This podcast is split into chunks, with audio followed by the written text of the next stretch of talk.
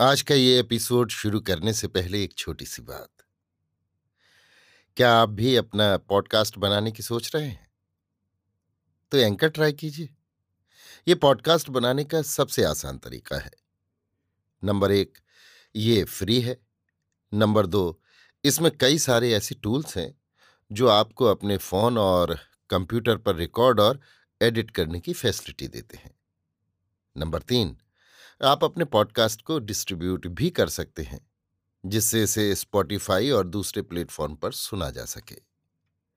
तो डाउनलोड कीजिए free anchor app या विज़िट कीजिए एंकर डॉट एफ़ पर अपना पॉडकास्ट स्टार्ट करने के लिए। ये तो थी एक छोटी सी जानकारी, और अब शुरू करते हैं एपिसोड का सिलसिला। तो आज के एपिसोड में। लीजिए सुनिए। लियो टॉलस्टाई की लिखी कहानी, मूर्ख सुमन, मेरी यानी समीर गोस्वामी की आवाज़ में। इस कहानी का रूपांतर और हिंदी अनुवाद किया है मुंशी प्रेमचंद ने। एक समय एक गाँव में एक धनी किसान रहता था। उसके तीन पुत्र थे, विजय सिपाही तारा वणिक सुमंत मूर्ख। गूँगी बहरी मनोरमा नाम की एक कुंवारी कन्या भी थी।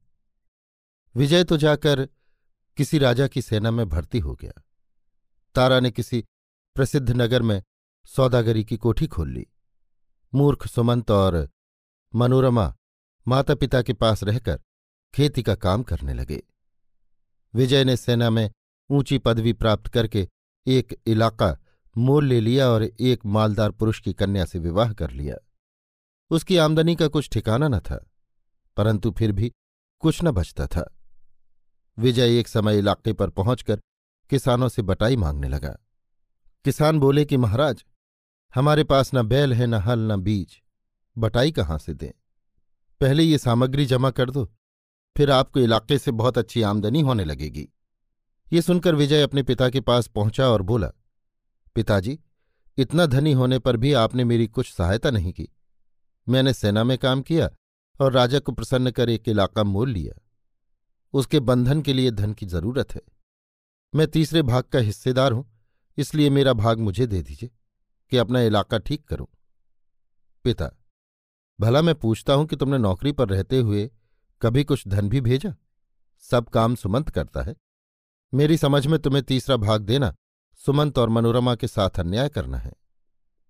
विजय, सुमंत तो मूर्ख है, मनोरमा गूँगी और बहरी है। उन्हें धन का क्या काम है? वे धन से क्या लाभ उठा सकते हैं? पिता अच्छा सुमंत से पूछ लूँ? पिता के पूछने पर सुमंत ने प्रसन्नतापूर्वक यही कहा कि विजय को उसका तीसरा भाग दे देना चाहिए। विजय तीसरा भाग लेकर राजा के पास चला गया। तारा ने भी व्यापार में बहुत धन संचय करके एक धनी पुरुष की पुत्री से विवाह किया, परंतु धन की लालसा फिर भी बनी रही। वो भी पिता के पास आकर तीसरा भाग मांगने लगा। पिता मैं तुम्हें एक कौड़ी भी देना नहीं चाहता। विचारो तो तुमने सौदागरी की कोठी खोलकर इतना धन इकट्ठा किया, कभी पिता को भी पूछा? यहाँ जो कुछ है, सब सुमंत की कमाई का फल है।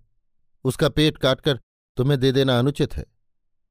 तारा, मूर्ख सुमंत को धन लेकर करना ही क्या है? आपके विचार में सुमंत जैसे मूर्ख से कोई भी पुरुष अपनी कन्या ब्याह देगा? कदापि नहीं। रही मनोरमा, वो गूँगी और बहरी है। मैं सुमंत से पूछ लेता हूँ कि वो क्या कहता है। तारा के पूछने पर सुमंत ने तीसरा भाग देना तुरंत स्वीकार कर लिया और तारा भी अपना भाग लेकर चंपत हुआ। सुमंत के पास जो कुछ सामान बच रहा, उसी से खेती का काम करके माता पिता की सेवा करने लगा। ये कौतुक देखकर अधर्म बड़ा दुखी हुआ कि भाइयों ने प्रीत सहित धन बांट लिया। जूती पैजार कुछ भी न हुई। तीन भूतों को बुलाकर कहने लगा देखो विजय, तारा, सुमंत तीन भाई हैं। धन बांटते समय उन्हें आपस में झगड़ा करना उचित था, परंतु मूर्ख सुमंत ने सब काम बिगाड़ डाला। उसी की मूढ़ता से तीनों भाई आनंद से जीवन व्यतीत कर रहे हैं। तुम जाओ और एक एक के पीछे पड़कर ऐसा उत्पात मचाओ कि सब के सब आपस में लड़ मरे। देखना बड़ी चतुराई से काम करना। तीनों भूत, धर्मावतार, जो तीनों को आपस में लड़ा लड़ाकर मार न डाला तो हमारा नाम अधर्मराज के भूत ही नहीं। अधर्म। वाह वाह, शाबाश। जाओ, मगर जो बिना काम पूरा किए लौटे तो खाल खींच लूँगा, इतना समझ लो। तीनों भूत चलकर एक झील के किनारे बैठ गए और ये निश्चय किया कि कौन कौन किस किस भाई के पीछे लगे और साथ ही नियम बाँध दिया कि जिस भूत का कार्य पहले समाप्त हो जाए, वो तुरंत दूसरे भूतों की सहायता करे। कुछ दिन पीछे वे तीनों फिर उसी झील में जमा हुए और अपनी अपनी कथा कहने लगे। पहला, भाई साहब, मेरा काम तो बन गया। विजय भागकर पिता की शरण लेने के सिवाय अब और कुछ नहीं कर सकता। दूसरा, बताओ तो उसे कैसे फांसा? पहला, मैंने विजय को इतना घमंडी बना दिया कि वो एक दिन राजा से कहने लगा कि, महाराज, यदि आप मुझे सेनापति की पदवी पर नियत कर दें तो मैं आपको सारी जगत का चक्रवर्ती राजा बना दूँ।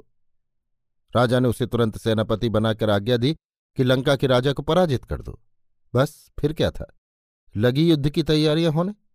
लड़ाई छिड़ने से एक रात पहले मैंने विजय का सारा बारूद गीला कर दिया। उधर लंका के राजा के लिए घास के अनगिनत सिपाही बना दिए। दोनों सेनाओं के सम्मुख होने पर विजय के सिपाहियों ने घास के बने हुए अनंत योद्धाओं को देखा तो उनके छक्के छूट गए। विजय ने गोली फेंकने का हुक्म दिया।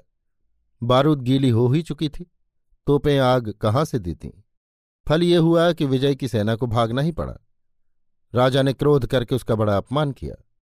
उसका इलाका छिन गया। इस समय वो बंदी खाने में कैद है। बस केवल ये काम शेष रह गया कि उसे बंदी खाने से निकालकर उसको पिता के घर पहुँचा दूँ। फिर छुट्टी है। जो चाहे उसकी सहायता के लिए तैयार हूँ। दूसरा, मेरा कार्य भी सिद्ध हो गया।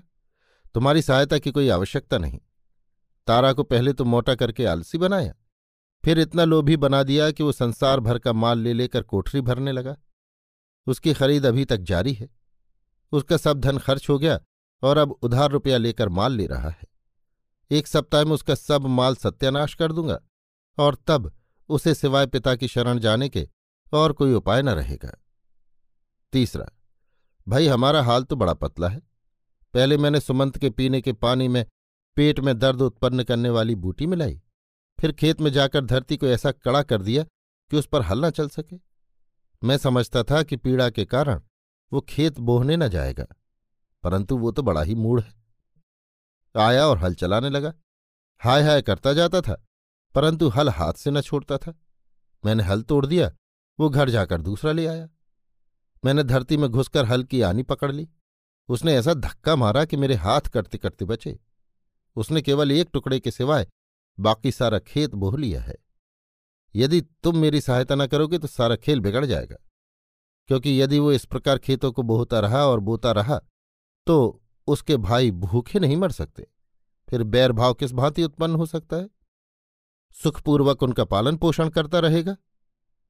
पहला, कुछ चिंता नहीं, देखा जाएगा, घबराओ नहीं, कल अवश्य तुम्हारे पास आऊँगा। सुमंत हल चला रहा था। अचानक पैर एक झाड़ी में फंस गया।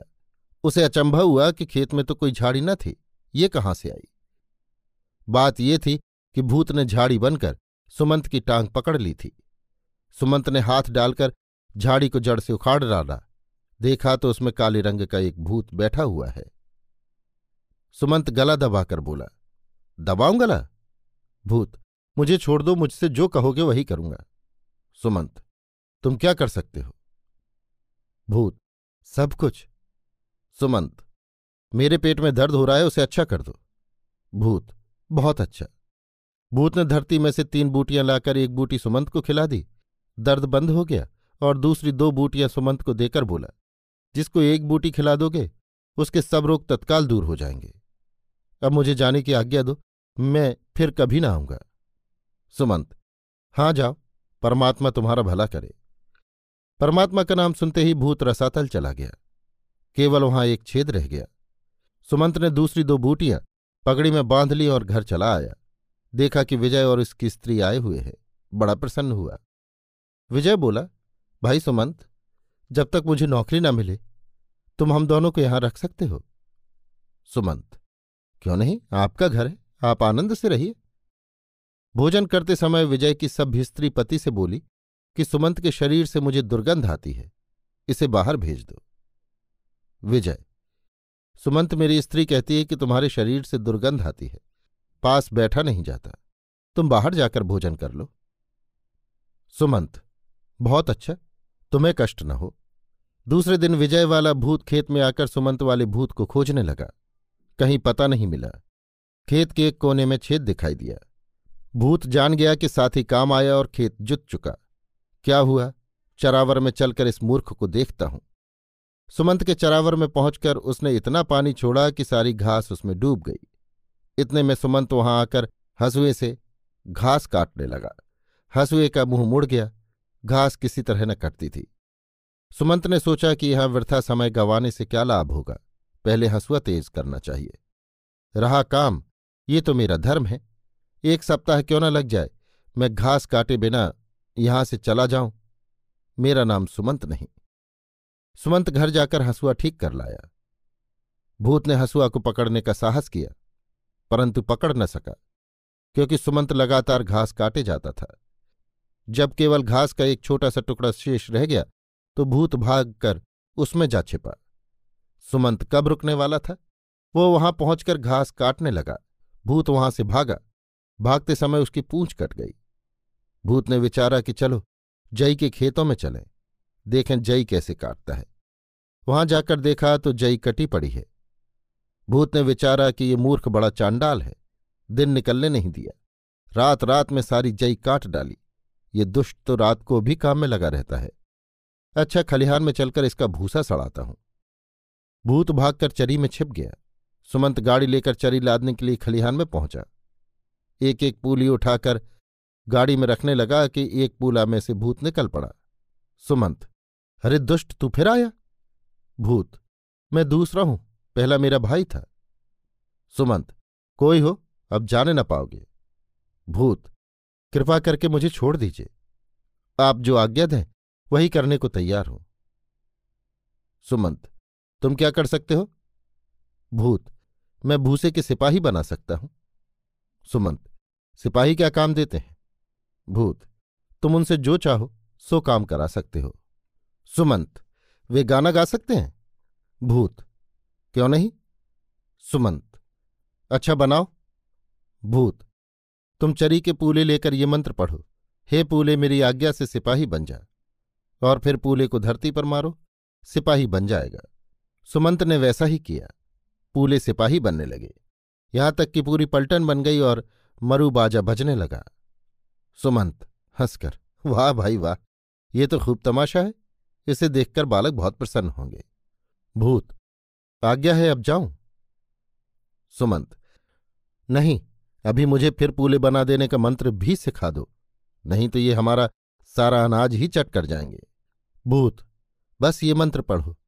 हे सिपाही, मेरे सेवक, मेरी आज्ञा से फिर पूले बन जाओ। तब ये सब फिर पूले बन जाएँगे। सुमंत ने मंत्र पढ़ा। सब के सब पूले बन गए। भूत, अब जाऊँ? आज्ञा है। सुमंत हाँ जाओ, भगवान तुम पर दया करें।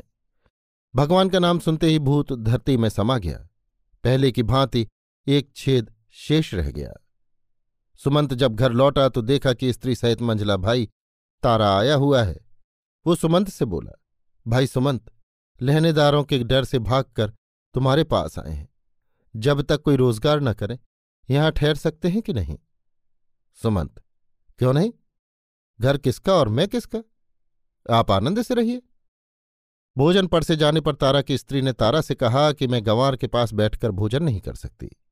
तारा, भाई सुमंत, मेरी स्त्री तुमसे घिन करती है। बाहर जाकर भोजन कर लो।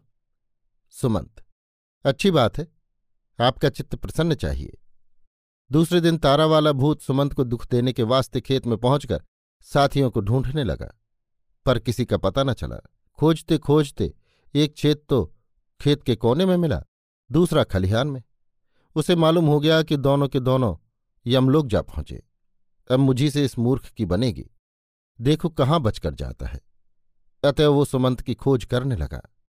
सुमंत उस समय मकान बनाने के वास्ते जंगल में वृक्ष काट रहा था। दोनों भाइयों के आ जाने से घर में आदमियों के लिए जगह न थी। भाई ये चाहते थे कि अलग अलग मकान में रहें, इसलिए मकान बनाना आवश्यक हो गया था। भूत वृक्ष पर चढ़कर शाखाओं में बैठ सुमंत के काम में विघ्न डालने लगा। सुमंत कब टलने वाला था? संध्या होते होते उसने कई वृक्ष काट डाले। अंत में उसने उस वृक्ष को भी काट डाला, जिस पर भूत चढ़ा बैठा था। टहनियाँ काटते समय भूत उसके हाथ में आ गया। सुमंत, है? तुम फिर आ गए? भूत, नहीं नहीं, मैं तीसरा हूँ। पहले दोनों मेरे भाई थे। सुमंत, कुछ भी हो, अब मैं नहीं छोड़ने का। भूत, तुम जो कुछ कहोगे, वही करूँगा। कृपा करके मुझे जान से न मारिए। सुमंत, तुम क्या कर सकते हो? भूत, मैं वृक्षों के पत्तों से सोना बना सकता हूँ। सुमंत अच्छा बनाओ। भूत ने वृक्ष के सूखे पत्ते लेकर हाथ से मले और मंत्र पढ़कर सोना बना दिया। सुमंत ने मंत्र सीख लिया और सोना देखकर प्रसन्न हुआ। सुमंत, भाई भूत, इसका रंग तो बड़ा सुंदर है। बालकों के खिलौने इसके अच्छे बन सकते हैं। भूत, अभाग्य है। जाऊँ। सुमंत, जाओ परमेश्वर तुम पर अनुग्रह करें। परमेश्वर का नाम सुनते ही ये भूत भी भूमि में समा गया। केवल छेद ही छेद बाकी रह गया। घर बनाकर तीनों भाई सुखपूर्वक जीवन व्यतीत करने लगे। जन्माष्टमी के त्योहार पर सुमंत ने भाइयों को भोजन करने का निवता भेजा। उन्होंने उत्तर दिया कि हम गवारों के साथ प्रीत भोजन नहीं कर सकते। सुमंत ने इस पर कुछ बुरा नहीं माना। गाँव के स्त्री पुरुष, बालक और बालिकाओं को एकत्र करके भोजन करने लगा। भोजन करने के उपरांत सुमंत बोला, क्यों भाई मित्रों, एक तमाशा दिखलाऊं? सब। हाँ, दिखलाइए। सुमंत ने सूखे पत्ते लेकर सोने का एक टोकरा भर दिया और लोगों की ओर फेंकने लगा। किसान लोग सोने के टुकड़े लूटने लगे। आपस में इतना धक्कम धक्का हुआ कि एक बेचारी बुढ़िया कुचल गई। सुमंत ने सबको धिक्कार कर कहा, तुम लोगों ने बुढ़िया माता को क्यों कुचल दिया? शांत हो जाओ तो और सोना दो। ये कहकर टोकरी का सब सोना लुटा दिया। फिर सुमंत ने स्त्रियों से कहा कि कुछ गाओ। स्त्रियाँ गाने लगीं। सुमंत हम्म तुम्हें गाना नहीं आता। स्त्रियाँ, हमें तो ऐसा ही आता है। और अच्छा सुनना हो तो किसी और को बुला लो। सुमंत ने तुरंत ही भूसे के सिपाही बनाकर पलटन खड़ी कर दी। बैंड बजने लगा। गवार लोगों को बड़ा ही अचंभा हुआ। सिपाही बड़ी देर तक गाते रहे। तब सुमंत ने उनको फिर भूसा बना दिया और सब लोग अपने अपने घर चले गए। प्रातःकाल विजय ने ये चर्चा सुनी तो हाफता हाफता सुमंत के पास आया। बोला, भाई सुमंत, ये सिपाही तुमने किस रीत से बनाए थे? सुमंत, क्यों, आपको क्या काम है? विजय, काम की एक ही कही, सिपाहियों की सहायता से तो हम राज्य जीत सकते हैं। सुमंत, ये बात है, तुमने पहले क्यों नहीं कहा? खलिहान में चलिए, वहाँ चलकर जितने कहो उतने सिपाही बना देता हूँ। परंतु शर्त यह है कि उन्हें तुरंत ही यहाँ से बाहर ले जाना, नहीं तो वे गाँव का गाँव चट कर जाएँगे। अतएव खलिहान में जाकर उसने कई पलटने बना दी और पूछा, बस की और? विजय प्रसन्न होकर, बस बहुत है, तुमने बड़ा एहसान किया। सुमंत, एहसान की कौन सी बात है? अब के वर्ष भूसा बहुत हुआ है, यदि कभी टोटा पड़ जाए तो फिर आ जाना, फिर सिपाही बना दूँगा। अब विजय धरती पर पाँव नहीं रखता था। सेना लेकर उसने तुरंत युद्ध करने के वास्ते प्रस्थान कर दिया। विजय के जाते ही तारा भी आ पहुँचा और सुमंत से बोला भाई साहब, मैंने सुना है कि तुम सोना बना लेते हो। हाय हाय, यदि थोड़ा सा सोना मुझे मिल जाए तो मैं सारे संसार का धन खींच लू। सुमंत अच्छा सोने में ये गुण है। तुमने पहले क्यों नहीं कहा? बतलाओ कितना सोना बना दू? तारा, तीन टोकरे बना दो। सुमंत ने तीन टोकरे सोना बना दिया। तारा, आपने बड़ी दया की।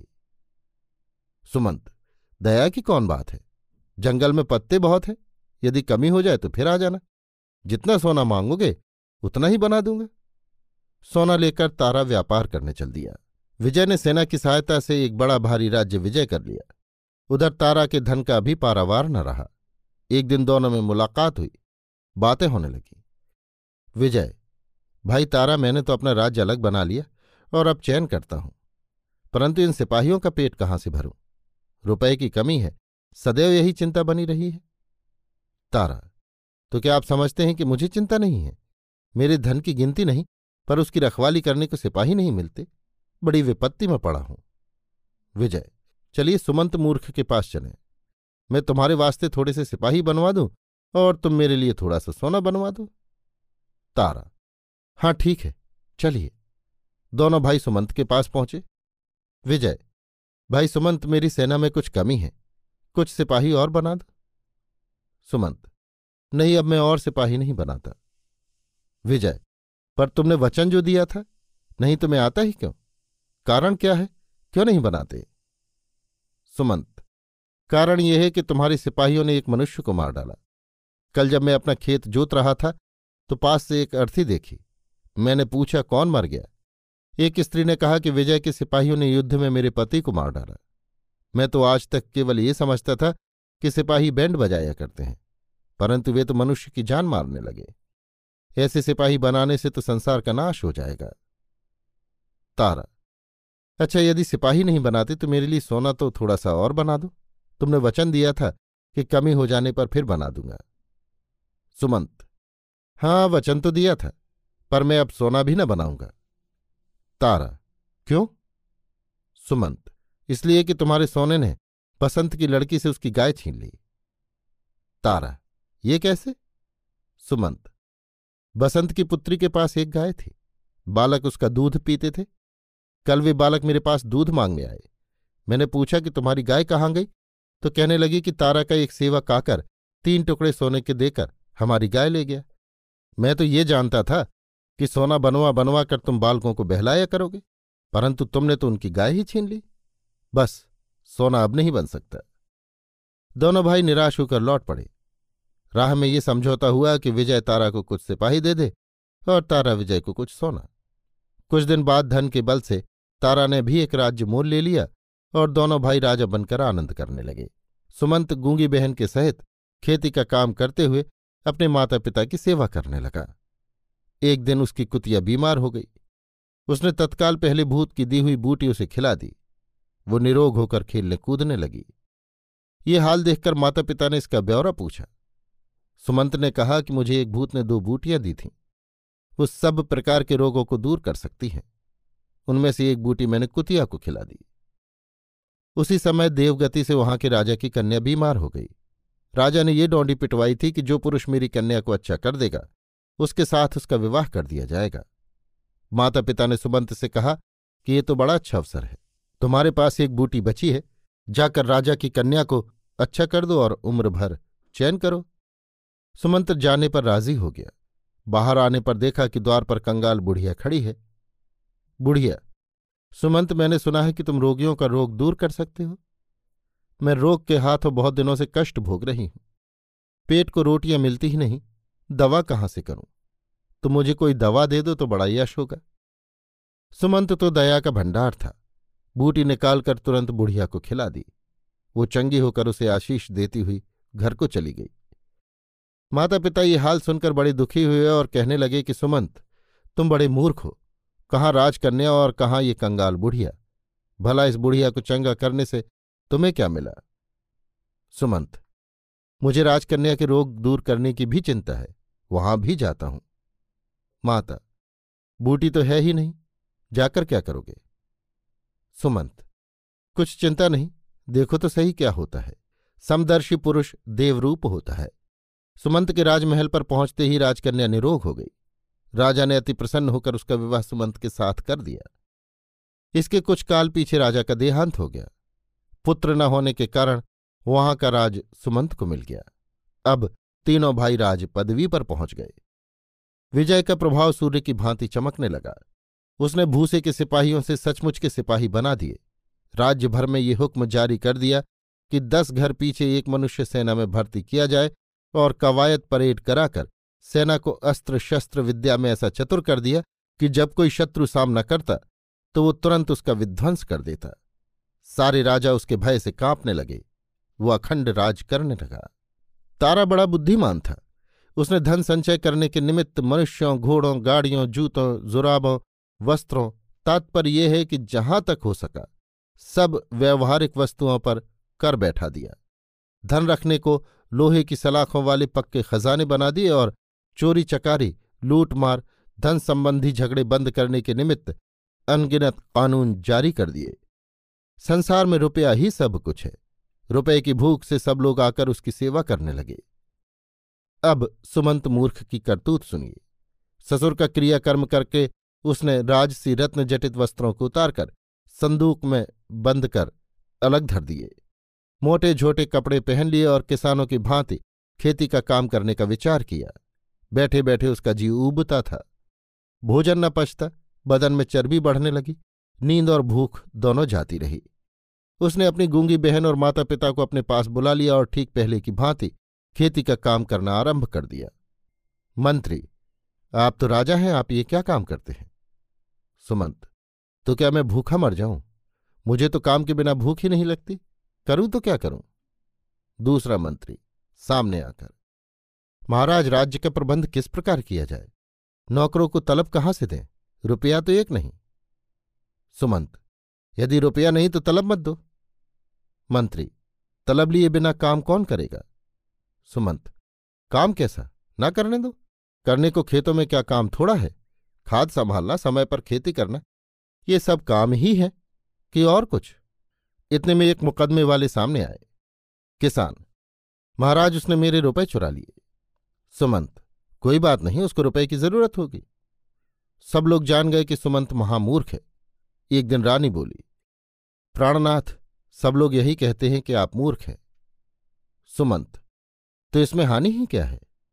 रानी ने विचारा कि धर्मशास्त्र की यही आज्ञा है कि स्त्री का परमेश्वर पति है, जिसमें वो प्रसन्न रहे, वही काम करना धर्म है।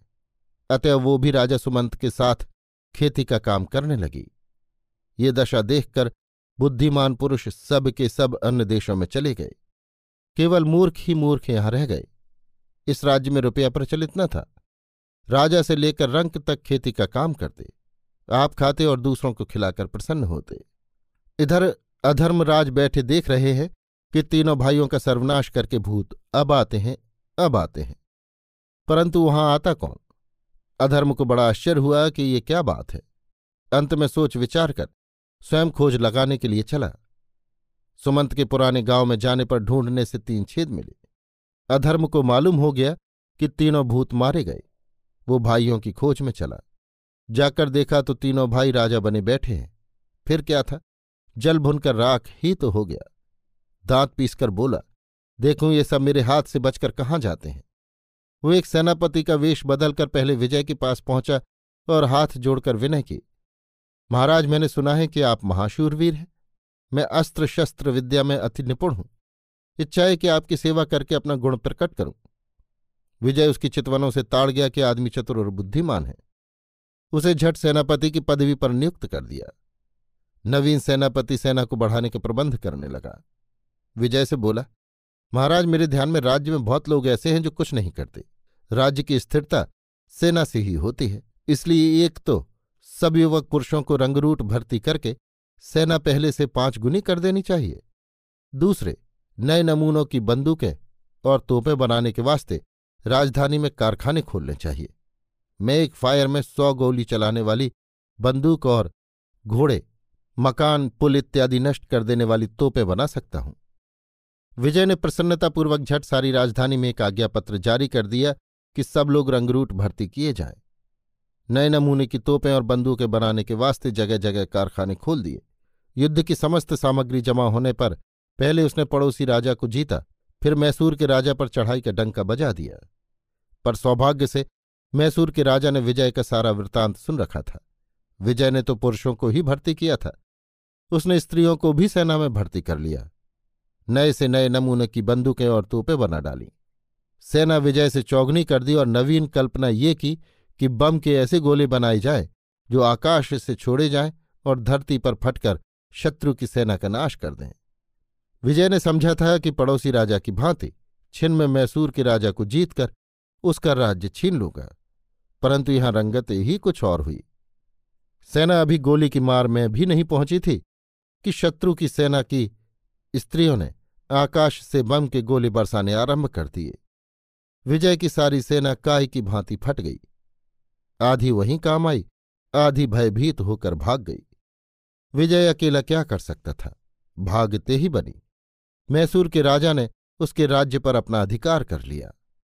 विजय का सर्वनाश करके अधर्म तारा के राज्य में पहुँचा और सौदागर का वेश धारण करके वहाँ एक कोठी खोल दी। जो पुरुष कोई माल बेचने आता उसे चौगुने पंचगुने दाम पर ले लेता। शीघ्र ही वहाँ की प्रजा मालदार हो गई। तारा ये हाल देखकर बड़ा प्रसन्न हुआ और कहने लगा कि व्यापार बड़ी वस्तु है। इस सौदागर के आने से मेरा कोष धन से भर गया। किसी बात की कमी नहीं रही। अब तारा ने एक महल बनाना शुरू किया। उसे विश्वास था कि रुपए के लालच से राज, मजदूर, मसाला सब कुछ सामग्री शीघ्र ही मिल जाएगी। कोई कठिनाई न होगी। परंतु राजा का महल बनाने के वास्ते कोई न आया। अधर्म सौदागर के पास रुपए की गिनती न थी। उसकी अपेक्षा राजा उससे अधिक मजूरी और दाम नहीं दे सकता। उसका महल न बन सका। तारा को साधारण मकान में ही रहना पड़ा। इसके पीछे उसने एक बाग लगाना आरंभ किया। उस सौदागर ने तालाब खुदवाना शुरू कर दिया। सब लोग रुपये अधिक होने के कारण सौदागर के वश में थे। राजा का काम कोई न करता था। बाग भी बीच में ही रह गया। शीतकाल आने पर तारा ने ऊनी वस्त्र आदि खरीदने का विचार किया। सारा संसार छान डाला। जहाँ पूछा, यही उत्तर मिला कि सौदागर ने कोई वस्त्र नहीं छोड़ा। सारे के सारे खरीद कर ले गया। यहाँ तक कि रुपए के प्रभाव से अधर्म ने राजा के सब नौकर अपने पास खींच लिए। राजा भूखों मरने लगा। क्रुद्ध होकर उसने सौदागर को अपनी राजधानी से निकाल दिया। अधर्म ने सीमा पर जाकर डेरा जमाया। तारा को कुछ करते धरते नहीं बनता था। उसे उपवास किए तीन दिन बीत चुके थे कि विजय आकर सम्मुख खड़ा हो गया। विजय, भाई तारा, मैं तो मर चुका। मेरी सेना, राजपाट सब नष्ट हो गया। मैसूर के राजा ने मेरी राजधानी पर अपना अधिकार कर लिया। भागकर तुम्हारे पास आया हूँ। मेरी कुछ सहायता कीजिए। तारा, सहायता की एक ही कही, यहाँ आप अपनी जान पर आ बनी हैं। उपवास किए तीन दिन हो चुके हैं। खाने को अन्न तो मिलता नहीं। तुम्हारी सहायता किस प्रकार करूँ? विजय और तारा की ये दशा करके अधर्म, फिर कर्नल का वेश बदलकर सुमंत के पास पहुँचा और निवेदन किया, महाराज, सेना के बिना राजा की शोभा नहीं होती, न राज्य की रक्षा होती है। यदि आज्ञा हो तो चतुरंगिनी सेना तैयार कर दूँ। सुमंत, बहुत अच्छा सेना तैयार करो और उसे गाना बजाना सिखाओ। मुझे गाना बहुत पसंद है। मारू बाजा मुझे बड़ा प्रिय लगता है। सेना तैयार करके उन्हें केवल बाजा बजाना सिखलाना और कुछ नहीं। अधर्म लोगों के पास जाकर समझाने लगा कि तुम लोग सिपाही बन जाओ, तुम्हें वस्त्र और अन्न दिया जाएगा। लोग, हमारे पास अन्न बहुत है, स्त्रियाँ कपड़े सी लेती हैं, हमें कुछ नहीं चाहिए। जाओ अपना काम करो, हम सिपाही नहीं बनते। अधर्म ने सुमंत के पास आकर कहा, महाराज, आपकी प्रजा बड़ी ही मूर्ख है। मुझे निश्चय हो गया कि वे बिना सरकारी हुक्म के सिपाही न बनेंगे। ये हुक्म जारी कर दिया जाए कि जो कोई सिपाही न बनेगा, उसे फांसी दे दी जाएगी। सुमंत ने अधर्म का ये कहना मानकर वैसा ही हुक्म जारी कर दिया। लोग अधर्म के पास आकर बोले, तुम कहते हो कि यदि हम फौज में भर्ती नहीं होंगे तो जान से मार दिए जाएँगे। हम पूछते हैं कि भर्ती होकर हमारा क्या बनेगा? हमने सुना है कि युद्ध में सिपाहियों को मार डाला जाता है। अधर्म हाँ कभी कभी ऐसा हो जाता है। लोग, जब मरना ही ठहरा तो घर में रहकर ही क्यों ना मरे? युद्ध में प्राण देने से क्या लाभ है? हम सिपाही नहीं बनते। अधर्म तुम महामूर्ख हो। युद्ध में जाकर तुम मारे ही जाओगे, ये बात नहीं है। बच भी सकते हो, परंतु सिपाही न बनने से तुम्हें फांसी ज़रूर ही हो जाएगी। लोग डरकर सुमंत के पास पहुँचे और बोले, महाराज, एक सेनापति हमें अचरज की बात सुनाता है। उसका कथन है कि यदि हम सिपाही न बनेंगे तो महाराज हमको अवश्य फांसी दे देंगे। क्या ये बात सत्य है? सुमंत, हंसकर, भला सोचो तो मैं अकेला तुम सबको कैसे फांसी दे सकता हूँ? लोग तो हम सिपाही क्यों बने? सुमंत, मत बनो। लोग अपने अपने घरों को चले गए। अधर्म बहुत निराश हुआ कि ये मंत्र तो न चला। अच्छा पड़ोसी राजा के पास जाकर उसे ये उपदेश करता हूँ कि ऐसे मूर्ख राजा का देश छीन ले। अतएव एक दूसरे राजा के दरबार में जाकर उसने विनय की, महाराज, सुमंत के राज्य में अन्न और पशु बहुत हैं। रुपया न हुआ तो क्या है? बस चढ़ाई करके उसका राज्य छीन लीजिए। राजा ने अधर्म का कहना मानकर युद्ध की तैयारी कर दी। उधर सुमंत की प्रजा खबर पाकर सुमंत के पास पहुँची कि महाराज, उत्तर देश का राजा युद्ध करने के वास्ते आता है। सुमंत ने कहा, आने दो, हमारी कुछ हानि नहीं। उत्तर देशाधिपति ने सुमंत की सेना का भेद लेने के लिए कुछ सिपाही भेजे। वहाँ सेना कहाँ थी? भेद किसका ले वे लौट गए। तब उस राजा ने सेना को ये आज्ञा दी कि जाकर देश लूट ले। सिपाही गाँव में पहुंचकर अन्न, वस्त्र, पशु इत्यादि लूटने लगे। सुमंत की प्रजा ने किसी का सामना नहीं किया। कुछ न बोले। वरन सिपाहियों की सेवा करने लगे और कहने लगे भाई यदि अपने देश में रहने से तुम्हें कोई कष्ट होता है तो यहाँ आकर हमारे पास रहो। अब सिपाही सोचने लगे कि युद्ध करें तो किससे करें? यहाँ तो सब लोग आपसे आप सब कुछ देने को तैयार हैं। अपने राजा के पास जाकर बोले कि, महाराज, सुमंत की प्रजा तो स्वयं सब कुछ देने को तैयार है। लड़ाई किसके साथ की जाए? राजा ने कहा, कुछ चिंता नहीं। जाओ, गाँव जला दो, सब पशु मार डालो। हम लड़ाई अवश्य करेंगे। यदि मेरा कहा नहीं मानोगे तो तुम्हें तोप के मुँह में बाँध कर उड़ा दूँगा। सिपाही भयभीत होकर फिर लौटे और गाँव आदि जलाने लगे। सुमंत की प्रजा ने उनसे प्रेमपूर्वक कहा, ऐसी अच्छी चीज़ों को भस्म करने से आप लोगों को क्या फल मिलेगा? यदि इच्छा है तो ये सब पदार्थ अपने देश को ले जाओ। हमें कोई शोक नहीं होगा। परंतु इस प्रकार पशुओं का वध करने से हमें क्लेश होता है। अंत में सेना को प्रजा पर दया आ गई। सिपाही राजा की नौकरी छोड़कर अपने अपने घर चले गए। सुमंत आनंद से राज्य करता रहा। अधर्म सोचने लगा कि अब क्या करें? इस मूर्ख ने तो बड़ा कष्ट दिया। सच है, बुद्धिमानों को वश में कर लेना सहज है, मूर्ख को समझाना कठिन है। अच्छा एक भद्र पुरुष का वेश बनाकर सुमंत के पास चलते हैं, शायद कहना मान जाए। वो तुरंत वेश बदलकर सुमंत मूर्ख की सेवा में आया और बोला, महाराज, मेरी इच्छा है कि आपकी राजधानी में व्यापार फैलाऊं। व्यापार करने से पुरुष बुद्धिमान और चतुर हो जाता है। सुमंत, बहुत अच्छा। आइए, व्यापार फैलाइए। दूसरे दिन अधर्म स्वर्ण मुद्रा की थैली लेकर चौराहे पर पहुँचा और मोहरे दिखलाकर लोगों से कहने लगा कि जो कोई मेरा काम करेगा, उसे ये मोहरें दी जाएँगी। वहाँ की मूर्ख प्रजा मोहरों का नाम तक नहीं जानती थी। सोने के सुंदर सुंदर टुकड़े देखकर वे लोग प्रसन्न हो गए और अधर्म का काम करने लगे। अधर्म ने समझा, तारा वाला मंत्र चल गया।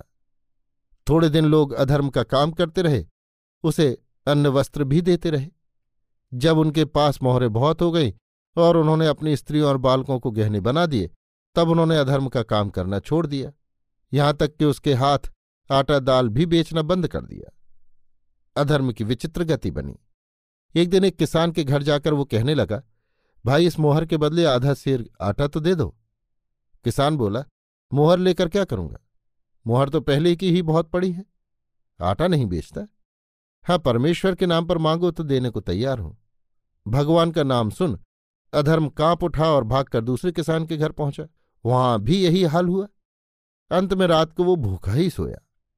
प्रजा के लोग सुमंत के पास आकर कहने लगे महाराज एक धनी आदमी आया है, कोट पतलून डांटे रहता है, खाता पीता खूब है, काम कुछ नहीं करता, मोहरे लिए फिरता है, यदि हम परमेश्वर के नाम पर उसे अन्न देना चाहते हैं तो नहीं लेता, मोहरे दिखलाता है, अन्न बेचने की हमें आवश्यकता नहीं, उसे भूखा रखना भी उचित नहीं, क्या उपाय करें? इस तरह तो वो भूखों मर जाएगा। सुमंत, उसे भोजन तो देना ही पड़ेगा, घर पीछे एक दिन बाँध दो अब अधर्म महाराज घर घर जाकर रोटी मांगकर खाने लगे। होते होते एक दिन राजा सुमंत के घर की बारी आई। वहाँ जाकर देखता क्या है कि सुमंत की गूँगी बहन रोटी पका रही है। बहुधा ऐसा हो चुका था कि निकम्मे पुरुष यहाँ रसोई में आकर भोजन पा जाया करते थे। इस कारण मनोरमा ने ये नियम बाँध दिया था कि जिनके हाथ काम करने के कारण कठोर हो गए हों, वही लोग रसोई में बैठकर भोजन पाया करें। दूसरा कोई नहीं। अधर्म को ये बात मालूम ना थी। वो झट से रसोई घर में जाकर बैठ गया। गूँगी मनोरमा ने उसे वहाँ से उठा दिया। रानी बोली, महाशय, बुरा न मानिए। यहाँ की ये रीत है कि कोमल हाथों वाले को बचा खुचा भोजन दिया जाता है।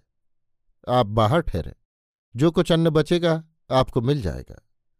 ये बातें हो ही रही थीं कि सुमंत भी वहाँ आ गया।